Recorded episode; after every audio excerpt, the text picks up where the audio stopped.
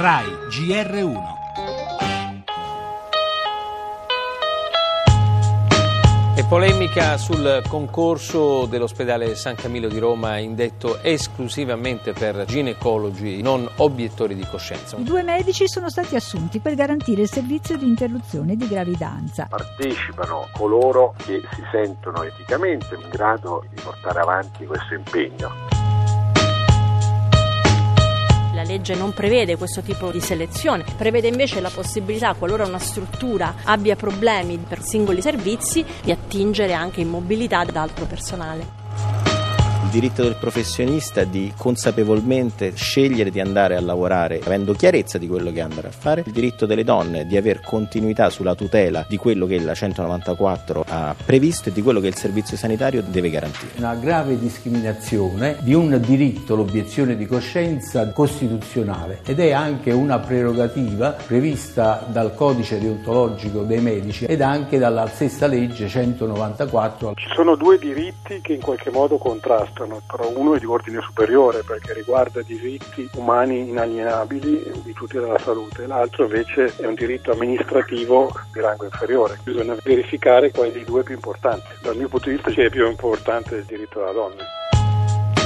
Conciliare differenti diritti non è mai semplice. Una prima risposta prova a darla Francesco Longo, docente di management e politiche sanitarie alla Bocconi. Esiste una gerarchia delle fonti secondo cui una legge dello Stato prevale ovviamente su un regolamento. Ma qui subentra un altro ordine di fattori radicati nelle convinzioni più personali, etiche e morali che come tali vanno rispettate e su questa traccia si snoda il dibattito aperto dal caso San Camillo. Avete sentito da una parte il governatore del Lazio Zingaretti e il direttore generale dell'ospedale romano Fabrizio D'Alba, dall'altra il ministro Lorenzin e Giuseppe Battimelli, vicepresidente dell'Associazione Medici Cattolici. Il punto però è anche un altro. Se è vero che la 194 garantisce alle donne la possibilità di abortire a medici e infermieri il diritto di rifiutarsi, è anche vero che avere una legge e non poterla applicare in concreto è un paradosso giuridico.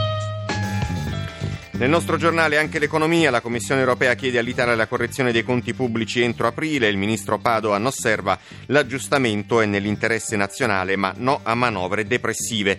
Parleremo anche dell'inflazione, a gennaio i prezzi al consumo sono cresciuti dell'1% anche a causa del rincaro di frutta e verdura dovuto al maltempo, c'è qualche preoccupazione tra esercenti ed associazioni dei consumatori. E ci occuperemo dell'eccezionale scoperta della NASA, il sistema gemello del nostro a quasi 40 anni luce da noi con pianeti sui quali potrebbe esserci acqua allo stato liquido. Il Salone del Libro di Torino, scelto il titolo, individuati gli autori, entro marzo la nomina del nuovo presidente poi lo sport, il calcio con la Champions League, la Juve verso i quarti, questa sera invece l'Europa League.